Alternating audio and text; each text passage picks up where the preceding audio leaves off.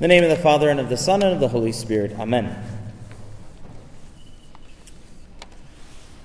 The longest journey for man is the journey from the head to the heart. That's the longest journey. Now, physically speaking, I mean, it's not that far, right? But spiritually speaking, when man goes from knowing something just as a fact in his mind, a fact among facts. One plus one equals two. Two, really truly knowing it, experiencing it, believing it. That, my brothers and sisters, is what Jesus is really truly talking about today in the gospel. Nicodemus does not understand that in order for you to follow God, in order for you to, to really believe in God, you need to be born again. Now, most of us as Catholics, we know that um, from a factual standpoint, 1 plus 1 equals 2, the factual standpoint is you get baptized, right? You're a baby, you get baptized, your original sin goes away, you're born anew, right? Many of us know our faith on a factual level.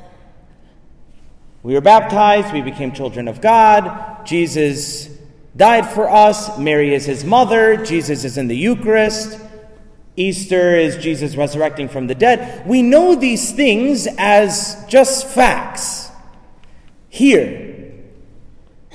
But do we know it here? Have we come alive in a new way yet? Has our baptism truly taken over us? Have I really, truly, has my spirit been baptized? That's the question. That's what Jesus says. You can be born by water. You can be baptized by water. Good. We must be baptized by But have you been baptized in the Spirit? Has your spirit experienced Everything that you've known, has it clicked yet? Has it activated yet?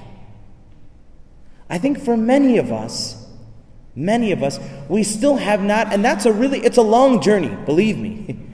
It's a long journey. But there is an initial encounter with God that really begins this renewal, where we go from just knowing to knowing where we go from facts to experience. And God knows that we need to experience him that my spirit needs to be needs to be transformed. So this baptism that we received what happened at this baptism? Factually speaking we know that yes okay original sin was wiped away and i became a child of god but how many of us have had an encounter with God that experienced God's love in such a way that we knew deep down in our heart, we began to renew, be renewed in this identity that I am a child of God? How many of us have had that experience? Many people today, and this is what I love about, honestly, this is what I love about the Protestant church so much, is that they know in their hearts, I mean, they have this experiential knowledge, this encounter with God, this relational encounter with God that is not just facts, but truly something that is alive. God wants us to have that. Well, why? Well, because God doesn't want us to live like robots. And God doesn't want us to follow Christianity like a moral code or a moral system, an ethical system. Do this, do that, go to church on Sundays, don't lie, don't steal. And we can sometimes feel like we're just trying to check off the box, and we feel like there's no real encounter with God. Unless we encounter God, unless we encounter the Father's love for us, we will always remain kind of feeling like slaves to God. And we're not slaves, we are His children. with an inheritance. And that inheritance was bought at a very, very hefty price. And that's what Jesus says today. God the Father, we forget so much. We talk a lot about Jesus. Sometimes we talk about the Holy Spirit. We talk about Mary as Catholics, but we don't talk about God the Father. God the Father is the one that allowed Jesus to leave his throne in heaven with the Father, come down to earth, and die a death for our, for our debt. It's God the Father. Why? God the Father did this because he saw and he knew that we our only destination was hell. And as a father, he literally stopped at nothing.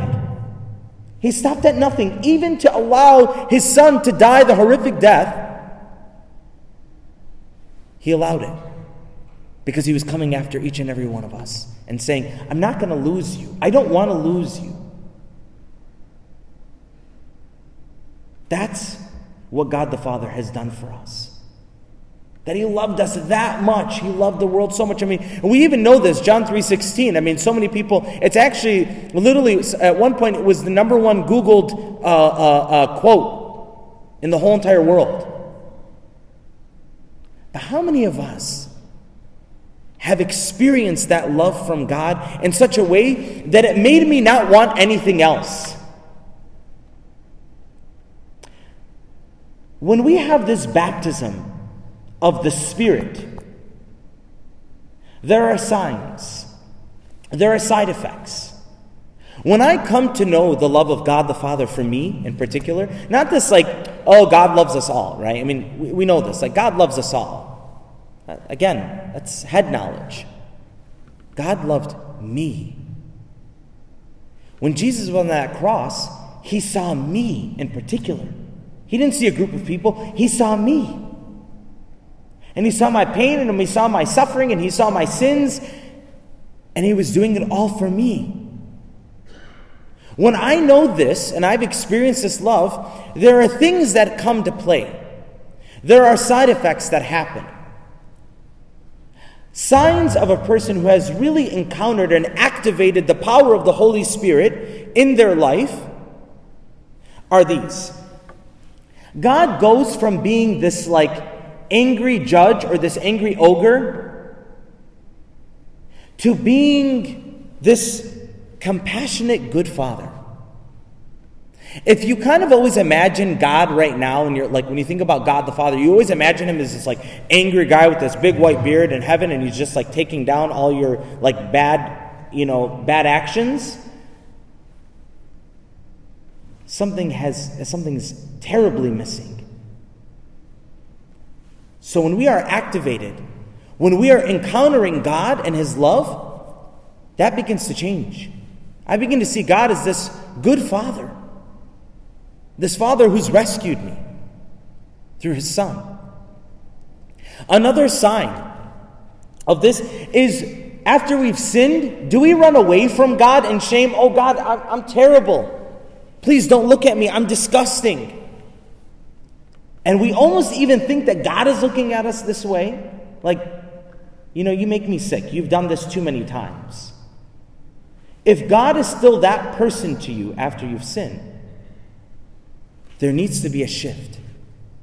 And when we're activated and when we encounter God's love, we no longer want to run away from God when we've sinned. We want to run to Him because we realize He's our medicine and He's our good Father. And He's a Father that will never give up on us, He'll never give up on His children. Do we have that reaction when we sin? Another sign of a person who's really truly encountered the love of God is someone who recognizes that they have gifts that their life is a gift and that God has given you particular gifts in your life for His kingdom and He wants you to work in His vineyard. He, he's given each and every one of us gifts. It's not just for the priests and for the maserat, and, and, and that's all nice. You begin to recognize that you have gifts and you begin to want to own those gifts. And you begin to want to use those gifts for His kingdom. You become empowered. You no longer feel cut off. You feel like you have a purpose because God loves you, because He's given you life for a reason. He has a plan. And He gave you tools to live out that plan. God wants us to live that. God wants us to recognize that we have gifts, that we have talents, and, and we, even, we even have spiritual gifts, my brothers and sisters. We even have spiritual gifts, and what I mean by that are supernatural gifts. I'm not just talking about talents, like, yeah, you know, somebody might be good at accounting, somebody might be good at art, singing, whatever. Those are talents, those are gifts. But God even has given us supernatural gifts. Many of us in this church don't even realize that we may even have the gift of laying hands over somebody and healing somebody physically. We've never tapped into it.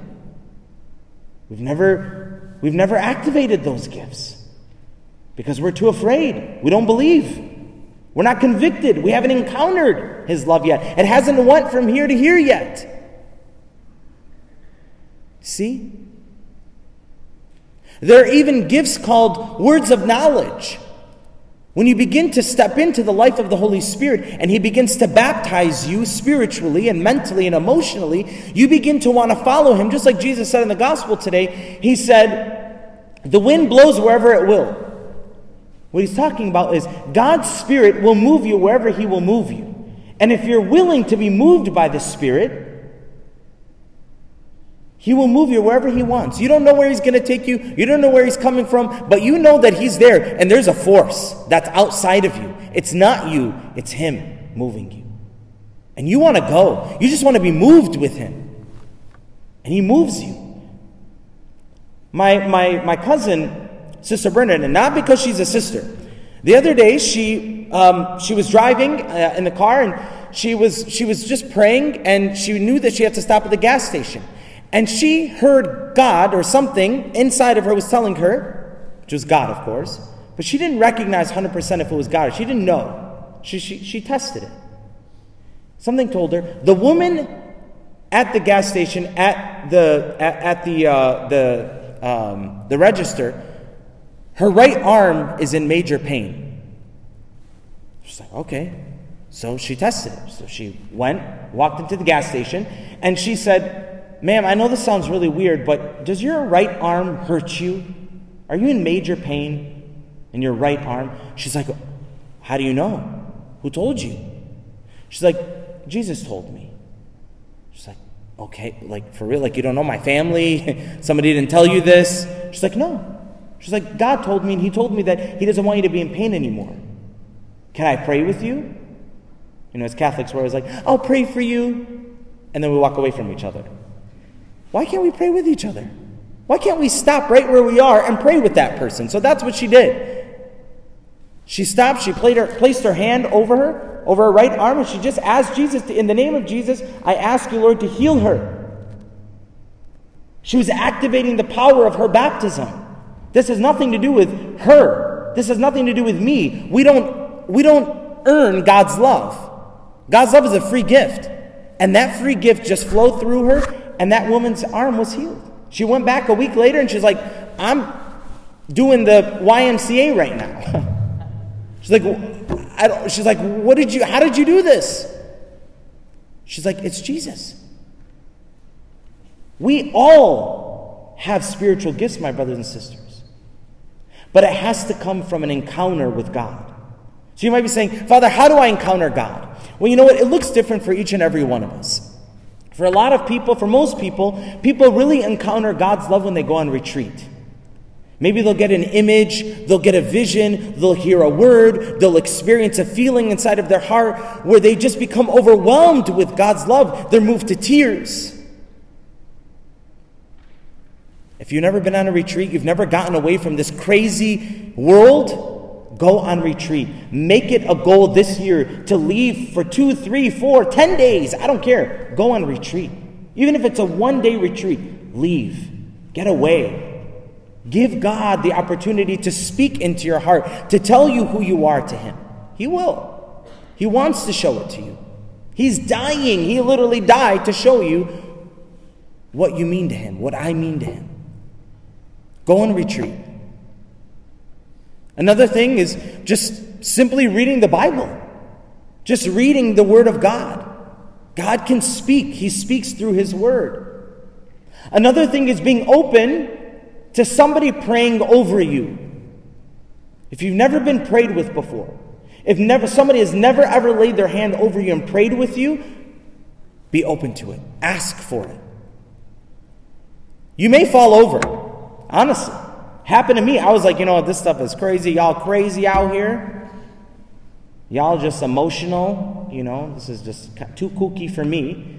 And then before I knew it, I was on the floor and I was knocked out for like 15 minutes. And I didn't even know what happened to me. But after that, I had such a freedom. I had such a freedom. Even the things that used to look attractive to me, even the sins that would entice me, no longer entice me anymore. This, my brothers and sisters, is what happens when we know our true identity, when we know the love of God the Father. And so I just want, I just, uh, I just want to lead us in a small prayer, okay? So I just, I, I just invite you to just close your eyes now, okay?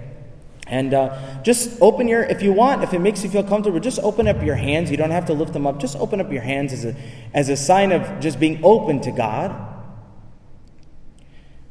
And I just ask, Come, Holy Spirit. Come, Holy Spirit, and just fill this room, Lord. Holy Spirit, I just ask you to fall afresh, just as you did at Pentecost, where you transformed the apostles from fear to strength to boldness. I ask you, Lord, that you would fall afresh on each and every one of us like a tongue of fire, and that you would burn our hearts with love from God the Father. That we would know our identity, that we would live in this identity, and that this new identity of our love and His love for us would set us free from all of the enticements of the flesh and of the devil and of the world. Lord, help us to know your love. Help us to, to recognize what you've done for us. Help us to really, truly experience and know that we know that you love us. Lord, let me see who I am. Lord, reveal to each and every person in this church right now, reveal to them who they are to you. Let them know this, Lord, in their hearts. Let us know it. Lord, light our hearts on fire and help us to truly activate this power that's living within us that's even greater than the power that's working against us. To truly live in this love and to spread this love. So just repeat after me. In the name of Jesus Christ, I choose to renew my baptismal vows. In the name of Jesus, I reject Satan and all of his works and all of and, and all temptations. And I claim, I reclaim my identity and my baptism. Lord Jesus, let me know who I truly am. Let me know your love. Let me experience your love. Jesus, activate the power of your spirit in my spirit. Amen. Father, Son, Holy Spirit.